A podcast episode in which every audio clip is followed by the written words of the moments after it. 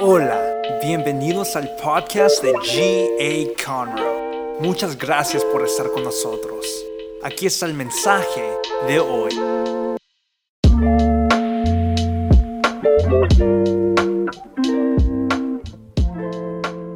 Buenos días a todos ustedes. Le damos un aplauso al Señor que estamos aquí en su casa esta mañana.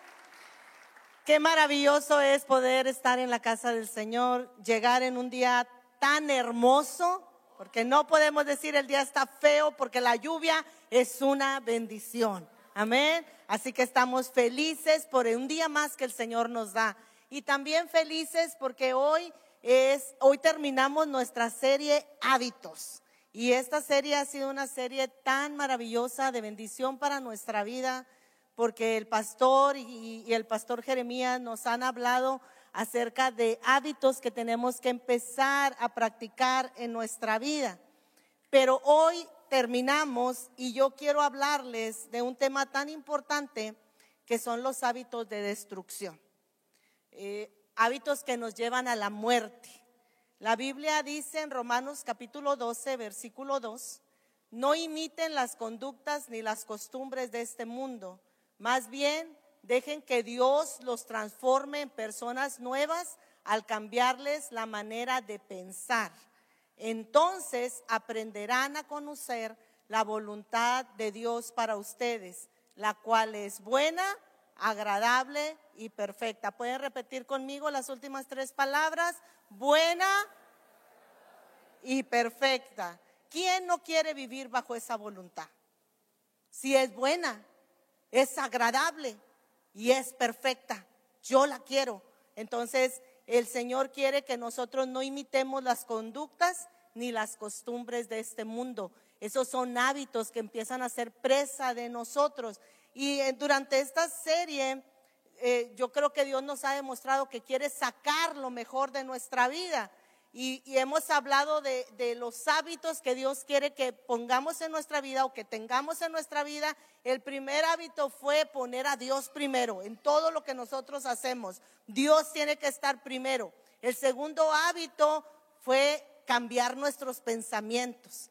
Si no cambiamos lo que pensamos, nunca van a cambiar nuestras vidas. Amén. También hablamos acerca de alinearnos al propósito de Dios no vivir solo por vivir.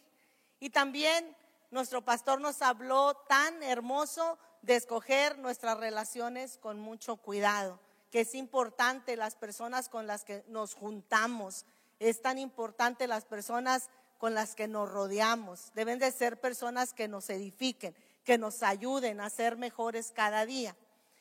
Y como les decía, hoy yo quiero hablarles acerca de los hábitos que destruyen. Una de las cosas por las que sabemos que la Biblia es la palabra de Dios es porque nos habla de los grandes hombres de Dios, pero también nos habla de sus errores, de los errores que ellos cometieron. Y yo no sé si tú te has puesto a pensar, ¿por qué la Biblia no tapó eso? ¿Por qué la Biblia nos tiene que hablar de los errores que los grandes siervos de Dios cometieron?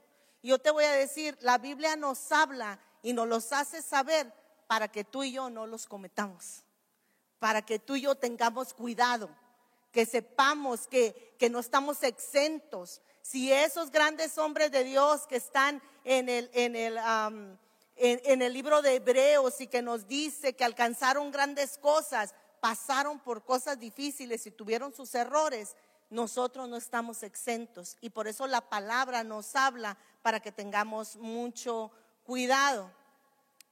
Y la Biblia nos habla de un hombre que nació por un milagro, porque la mamá era estéril, no podía tener hijos. Pero no solo era un milagro, sino también tenía un propósito grande en su vida y una palabra directamente de Dios. Jueces capítulo 13, versículo 2 en adelante, dice, y había un hombre de Sora, de la tribu de Dan, el cual se llamaba Manoah y su mujer era estéril y nunca había tenido hijos. A esta mujer apareció el ángel de Jehová y le dijo, he aquí que tú eres estéril y nunca has tenido hijos, pero concebirás y darás a luz un hijo, Ahora pues, fíjese las indicaciones que el ángel le da. No bebas vino ni sidra, ni comas cosa inmunda, pues he aquí que concebirás y darás a luz un hijo, y navaja no pasará sobre su cabeza, no le cortes el pelo, porque el niño será nazareo a Dios desde su nacimiento, será apartado, será separado para Dios desde su nacimiento, y él comenzará a salvar a Israel de mano de los filisteos. Y cuando les estoy hablando de no le cortes el pelo, yo sé que ustedes ya saben que voy a hablar de Sansón, de un hombre que tenía un propósito divino, que no nació de la nada. Vino un ángel a hablarle a su mamá, porque la mamá era estéril. Era un muchacho que tenía un futuro brillante. Era un muchacho que tenía promesas de Dios para alcanzar grandes cosas en su vida. Pero tristemente Sansón nunca entendió los planes de Dios y nunca puso a Dios en primer lugar. Dice la Biblia que él nació siendo nazareo. El nazareo era definido, hermanos, por ser un elegido, por ser un apartado de Dios, para ser consagrado a Dios. Él no podía tomar vino, él no se podía acercar a nada muerto, a nada inmundo, y no debía cortarse el cabello. Desde niño, hermanos, el Espíritu de Dios estaba sobre él, porque nuestro Dios es fiel a lo que él promete. Y el Espíritu de Dios estaba sobre la vida de Sansón. Ah, el Espíritu de Dios le permitía hacer cosas extraordinarias. Entre ellas, el Espíritu de Dios le daba una fuerza increíble. El ángel le dijo que ese niño iba a salvar al pueblo de Israel. Y Dios capacita a Sansón para y le da las herramientas para que llegue a ser juez sobre Israel. De verdad, o sea, todo lo que estaba enfrente de Sansón pintaba tan bonito, tan hermoso, pero Sansón hacía cosas deshonestas que no le agradaban a Dios, porque a él no le importaba el llamado que Dios le había hecho a su vida. Eran cosas, eran cosas um, era desobediente a las cosas que Dios le hablaba. Él entregó su llamado, lo que Dios le había llamado a hacer, de ser un libertador, lo entregó por desobediencia, lo entregó por rebeldía y lo entregó por amor pasajero y ficticio. La palabra nos dice que un día Sansón conoció a una mujer, dice que era una mujer de Timnat. Empieza hablándonos así y que fue y le dijo a sus padres, he conocido a una mujer de los hijos de los filisteos y yo quiero que me tomen a, ella por mujer. Y dice el versículo, porque ella me agrada. Los padres le, dijeron, Sansón, hay tantas mujeres entre, entre el pueblo de Israel, ¿por qué no escoges una de tu pueblo? Y mire, no estamos hablando de racismo, estamos hablando de obediencia.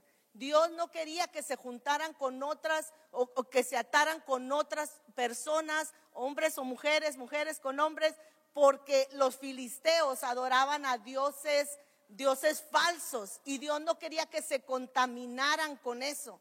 Pero Sansón había dicho que esa muchacha le gustaba, que esa muchacha le agradaba y quería casarse con ella. Sansón fue engendrado con un propósito divino desde antes de nacer. Ya estaba destinado, hermanos, a ser un líder, pero era un hombre con malos hábitos. Malos hábitos que lo llevaron a la destrucción. Una vez nuestro pastor nos decían que eran pequeños pasos los que Sansón dio, pequeños pasos que te llevan a la destrucción, que te llevan a la muerte. Y Dios ha preparado un futuro glorioso para nosotros. Dios, mira, yo no sé si, si, cuando, tus padres te dijeron, tú eres un accidente, a ti no te pensábamos tener, este, yo no sé cómo tú fuiste a nacer, fuiste el pilón, y, o quizá te han dicho muchas cosas de tu nacimiento, no eras tan, tan esperado por tu familia, por tus padres, pero quiero decirte que Dios se alegró cuando tú naciste. Dios se alegró cuando tú naciste Y Dios te dio ministerio y te dio llamado y te dio dones. Y hay un futuro glorioso para tu vida. La Biblia dice en Jeremías 29, 11, yo sé los planes que tengo para ustedes, dice Dios. Son planes para lo bueno y no para lo malo, para darles un futuro y una esperanza. Todos nosotros nacimos con un propósito y Dios, el eterno Dios que separó a Sansón para ser eh, eh, elegido y consagrado, es el eterno Dios que nos separó a nosotros desde antes que estuviésemos en el vientre de nuestra madre. Nos separó y nos dio dones, ministerios, talentos para que nosotros pudiéramos exaltar su nombre con eso. Jeremías capítulo 1, versículo 5 dice, antes que te formases en el vientre te conocí y antes que nacieses te santifiqué, te di por profeta a las naciones. Dios nos dio un llamado, Dios nos santificó, Dios nos apartó. Efesios capítulo 2, versículo 8 en adelante, porque por gracia habéis sido salvos por medio de la fe. Y esto no es obra de vosotros, sino que es un don de Dios. No es el resultado de las obras para que nadie pueda gloriarse. Dice, porque somos lo que Él ha hecho. Somos lo que Él ha hecho, creados en Cristo Jesús para las buenas obras que Dios preparó de antemano para que fueran nuestra forma de vida.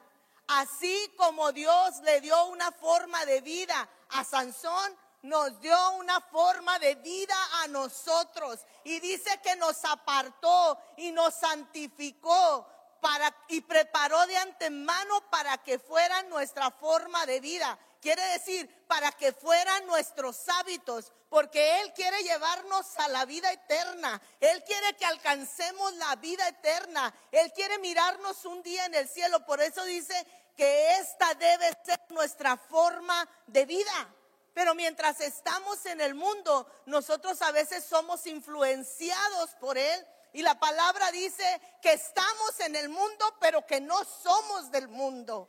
Dios ha preparado cosas mucho más gloriosas para nosotros. El pecado viene a contaminarnos, el pecado viene a, distanciarnos de Dios, pero Dios preparó un futuro glorioso para ti.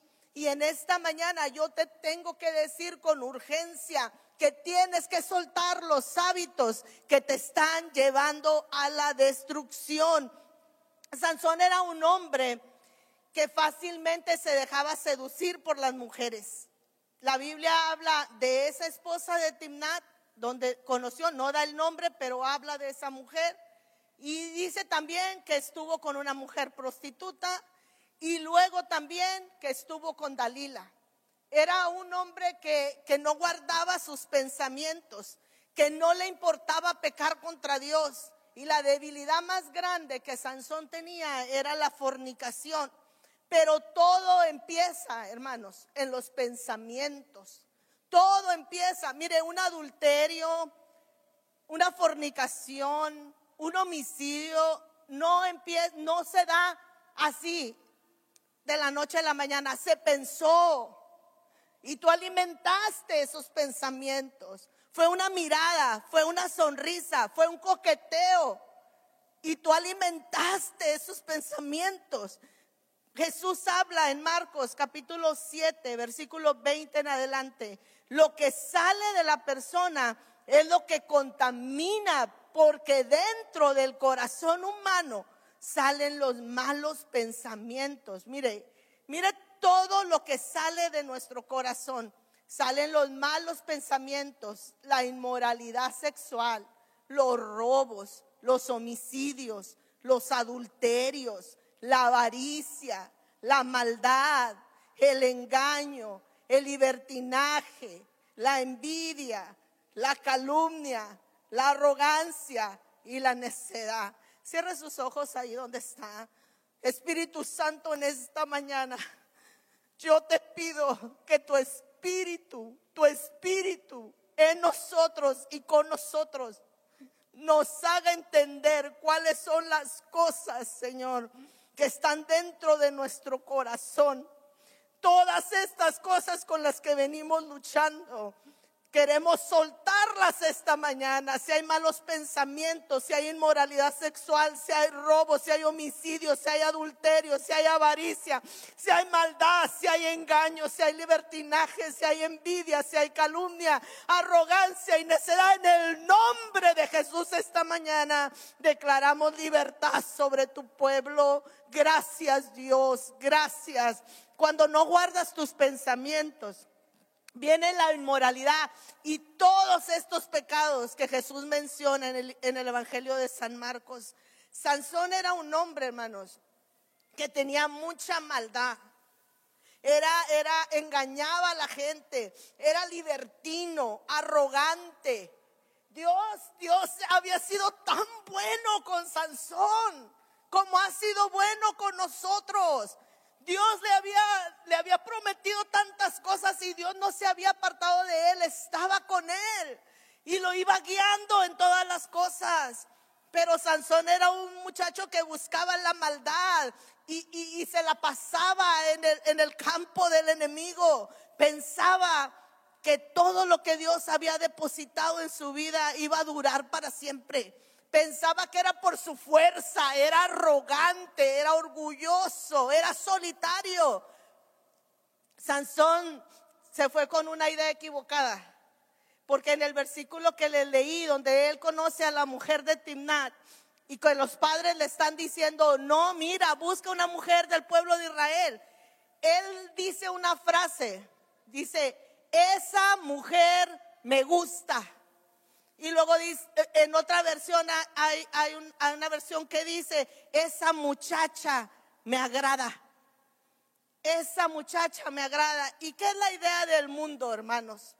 Si te gusta, hazlo. Si te gusta, debe ser bueno, hazlo. ¿Qué es la filosofía de las princesas de Disney? Haz lo que te dice tu corazón, princesa, porque tu corazón es bueno. Súbete a esta alfombra y vamos al mundo ideal. Mentira, mentira. La Biblia dice que el corazón es engañoso y perverso, que nosotros no podemos ser guiados, tenemos que poner los pies en la tierra y ser una persona cabal y entender que yo tengo que seguir firme, guardándome de todo mal, porque es necesario que yo honre a Dios para que sus promesas se cumplan en mi vida. No te dejes guiar por los sentimientos, no te dejes guiar por el corazón, no te dejes guiar porque te gusta, no te dejes guiar porque te sientes bien pecando. Son hábitos que te van a llevar a la muerte, son hábitos que te van a llevar a la destrucción. Hay muchas cosas que pueden agradarte. Hay muchas cosas, pero, pero te llevan a la destrucción y hay pecado. Hay pecado, hermanos, que, o todo el pecado nos hace, nos hace como sentir bien porque el diablo nos pinta las cosas tan bonitas como que nada va a pasar, todo va a estar bien, solo una vez más, inténtalo otra vez, vamos, tú puedes, todos lo hacen. Qué agradable es eso. Esos son hábitos que se arraigan en el capítulo 7 de Proverbios, nos habla tan claro la palabra y, yo quisiera que tú en tu casa lo leyeras y lo meditaras. Habla el capítulo 7, dice, obedece mis palabras, hijo mío, guarda en tu mente mis mandamientos, obedece mis mandamientos y enseñanzas, cuídalos como a la niña de tus ojos y vivirás. Átalos a tus dedos, grábalos en la mente.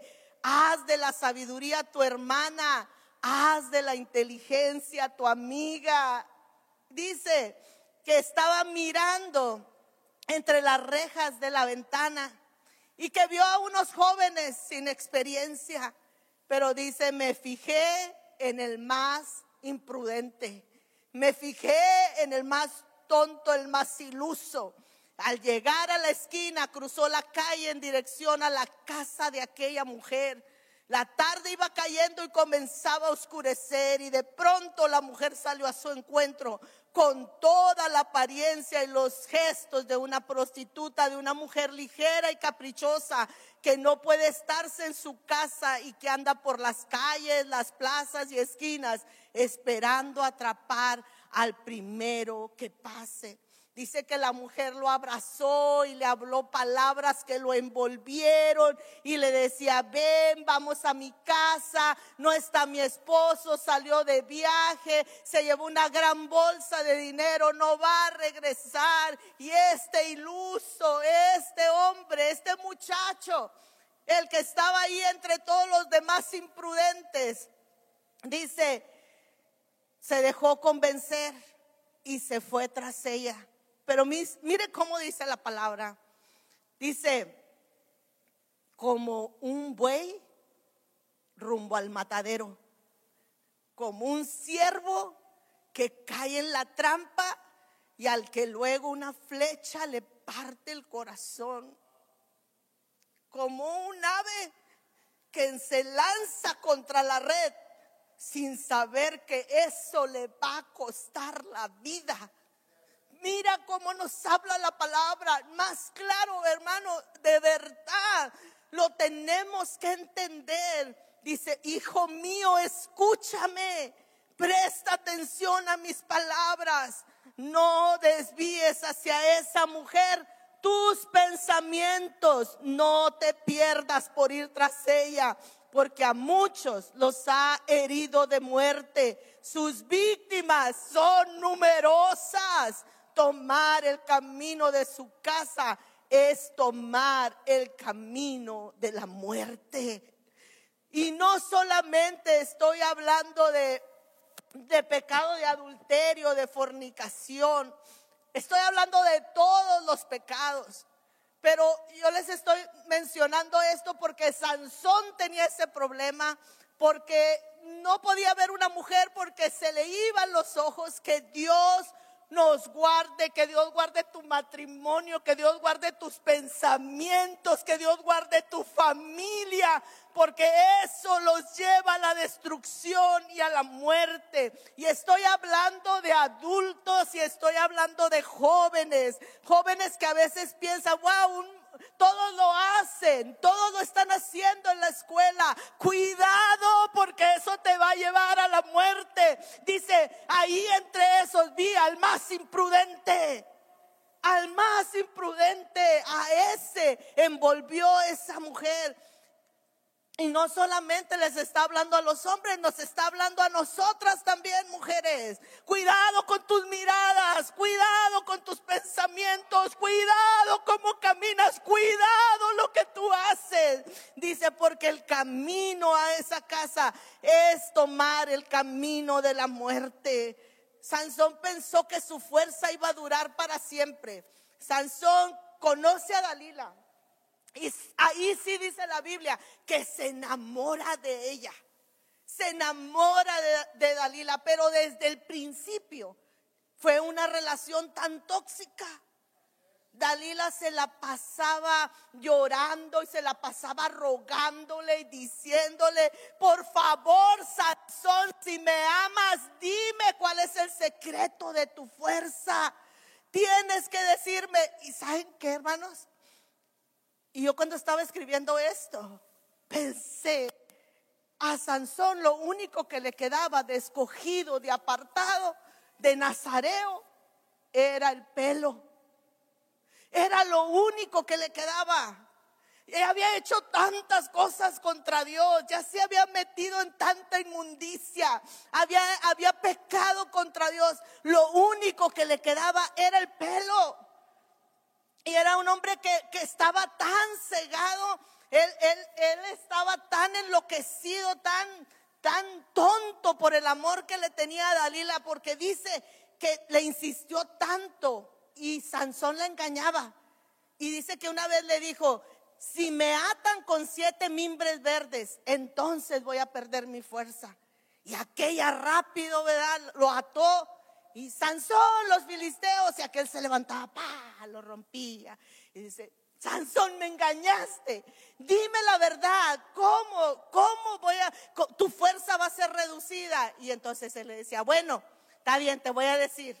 Me pongo a pensar que Sansón no tenía sesos. lo engañó tres veces, lo engañó a él tres veces. Y todavía no entendía. Dice que le dijo, si me atan con cuerdas nuevas, entonces yo me voy a debilitar. Y luego viene, lo ata y le dice, Sansón, ahí vienen los filisteos, ¡pah! Rompe las cuerdas. Sansón, me engañaste, me engañaste, dime la verdad. Bueno, ok, si me hacen trenzas y las clavan con estacas, ahí voy a perder mi fuerza. Y aquella le hizo trenzas y lo clavó ahí con estacas las trenzas. Vienen los filisteos y otra vez lo había. Tres veces. Tres veces mintiéndole. Y dice que es, que es en el versículo 16 del capítulo 16, presionándole ella cada día con sus palabras e importunándole. Su alma fue reducida a mortal angustia y le descubrió su corazón. Le descubrió su corazón y le dijo, ¿sabes qué? Si me corto el cabello, yo voy a perder mi fuerza. Y entonces a Dalila le entró un espíritu de peluquera y le cortó el cabello. ¿Cuántas veces hemos pensado nosotros? Una vez más, no va a pasar nada. Anda, ve. Una semana más. Da tiempo al pecado. Da tiempo a esos hábitos. No va a pasar nada. Un mes. Hazlo. A la carne le gusta. Tú lo necesitas. Necesitas robarte eso. Necesitas, necesitas hacer eso. Hazlo. ¿Quién se va a dar cuenta? El domingo vas a la iglesia, levantas manos, nadie se va a dar cuenta. Eso es lo que Sansón pensaba. Pero mire a Sansón, nunca lo vemos orando, nunca lo vemos ofreciendo sacrificio. Era inmoral, violaba las reglas del Nazareo, apostaba por tonterías. Una vez apostó y, y perdió y se, se, enojó tanto que salió de ahí, mató 30 filisteos nada más porque él quería matarlos para quitarles la ropa, llevar y pagar la deuda que tenía. Era un hombre con mucho coraje en su corazón, tramposo, arrogante, creído. Ese era Sansón. Eran hábitos de destrucción. Pero el versículo más triste de esta historia y el que de verdad me hizo llorar cuando yo estaba escribiendo esto. Es el versículo 20 del capítulo 16. Porque la fuerza de Sansón, hermanos, no se terminó porque se cortó el pelo, porque Dalila le cortó el pelo como muchas, muchos lo pensamos alguna vez. Mire lo que dice el versículo 20. Y Dalila le gritó, Sansón, los filisteos te atacan. Sansón despertó pensando que iba a librarse como antes. Él dijo, lo voy a lograr otra vez. Yo puedo. Es mi fuerza. Pero dice, pero no sabía que Dios ya lo había abandonado. Dios ya lo había dejado. Dios ya no estaba con él. Y ese hombre fuerte, ese hombre creído, ese hombre que creía que lo tenía todo y que era por su fuerza y que era por su capacidad, vino a ser atrapado por los filisteos. Lo tomaron preso y lo trataban como un juguete, le sacaron los ojos. Un hombre que tenía un futuro brillante un hombre al cual Dios le había hablado una promesa. Echó a perder todo por los hábitos que llevan a la destrucción. Dios te ha hablado una promesa a ti, Dios te ha dado una palabra. Y si tú no la tomas, si cambias los hábitos que te están apartando de Dios, llevarte a la muerte. Lo único que nos mantiene firmes es la presencia del Espíritu Santo en nosotros. Lo único que nos va a mantener cerca de Dios, lo único que nos va a mantener fuertes es la presencia del Espíritu Santo. Cuando Jesús empezó su ministerio, dice la Biblia que cuando fue bautizado, los cielos se abrieron. Y el Espíritu Santo vino sobre él como una paloma.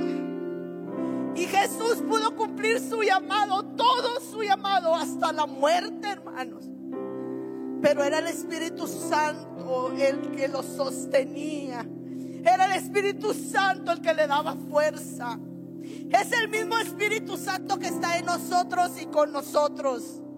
El que nos da la fuerza, el que nos habla, el que te dice, no lo hagas, eso está mal. No maldigas, no maldigas, no hagas lo malo. Eso está mal. Pero nosotros seguimos en lo mismo. Seguimos sordos al llamado del Espíritu Santo.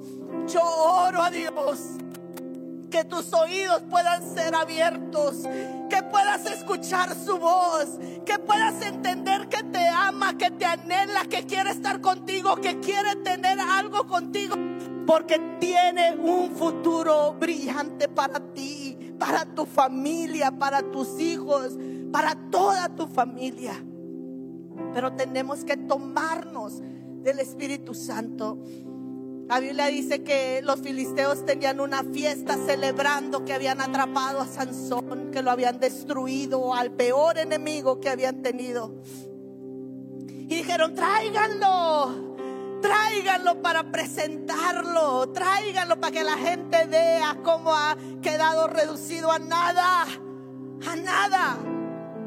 Y lo trajeron. Y lo tenían como un juguete exhibiéndolo delante de todos.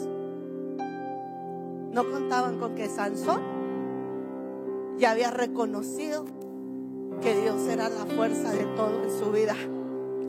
Y nuestro Dios es un Dios de misericordia, es un Dios de amor, es un Dios de nuevas oportunidades. Le dice al niño que lo guiaba, llévame a donde están las murallas que sostienen esta casa. Y Sansón clamó a Dios y le dijo, Dios, te pido que una vez más tu espíritu venga sobre mí. Y Dios lo escuchó. Y dice la Biblia que ese día Sansón mató a más filisteos, a más enemigos del pueblo de Dios que en toda su vida. Los que murieron ahí, pero tristemente él también perdió su vida. Aquel muchacho que, al que Dios le había hablado una palabra desde antes de nacer. Yo te pido que te pongas de pie en esta hora. El Espíritu de Dios está en este lugar. Yo sé que te dieron un, un Kleenex blanco. Yo no sé cómo caminarías tú si tuvieras una paloma en tu hombro. Caminarías con tanto cuidado para que no se lastimara, para que no volara. El Espíritu Santo está en nosotros, hermano y quiere guiarnos, quiere quitarnos los hábitos que nos están haciendo daño. Yo te voy a invitar como acto profético, pongas esa servilleta, ese Kleenex en tu hombro. Ponlo en tu hombro. Y recuerda el maravilloso tiempo que tú tuviste con el Espíritu Santo.